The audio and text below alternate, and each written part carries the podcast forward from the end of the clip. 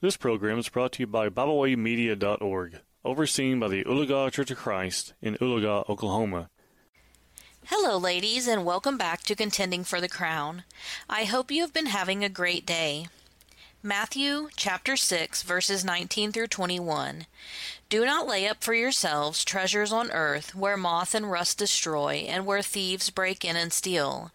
But lay up for yourselves treasures in heaven where neither moth nor rust destroys and where thieves do not break in and steal. For where your treasure is, there your heart will be also.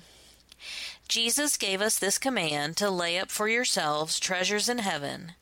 We are doing a study based off of the book A Christian's Treasure Chest for Young Girls by Neely Dean, and today we are going to be looking at Emerald of Encouragement. Are you an encourager?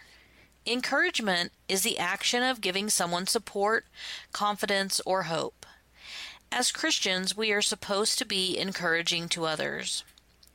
Have you ever been in a new place? Maybe you were a visitor in a new congregation. Did you feel out of place?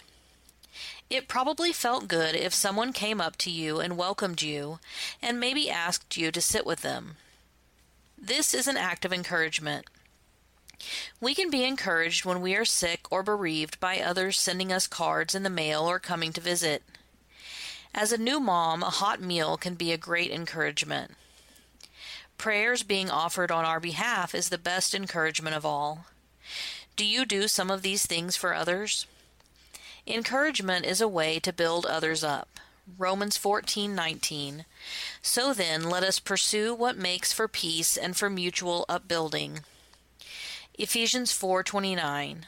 Let no corrupting talk come out of your mouths, but only such as is good for building up as fits the occasion, that it may give grace to those who hear. 1 Thessalonians 5:11 Therefore encourage one another and build one another up, just as you are doing. 1 Thessalonians 5:14 And we urge you brothers, admonish the idle, encourage the faint-hearted, help the weak, be patient with them all. We should try to be aware of others' needs, especially the needs of the church, and we should always be looking for ways that we can encourage others. Galatians 6:10. If others see us being encouragers, then they will see Christ in us. We should also surround ourselves with encouragers, those who encourage us to be righteous. Remember last week we talked about having a proper attitude.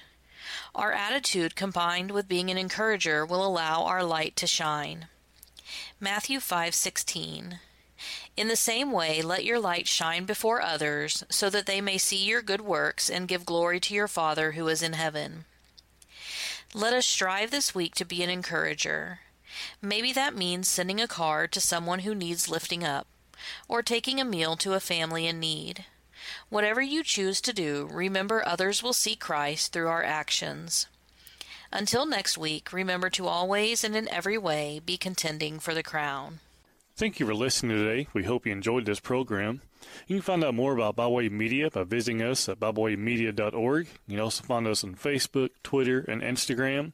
And we encourage you to please share this program, to like it on social media. Thank you for being with us today.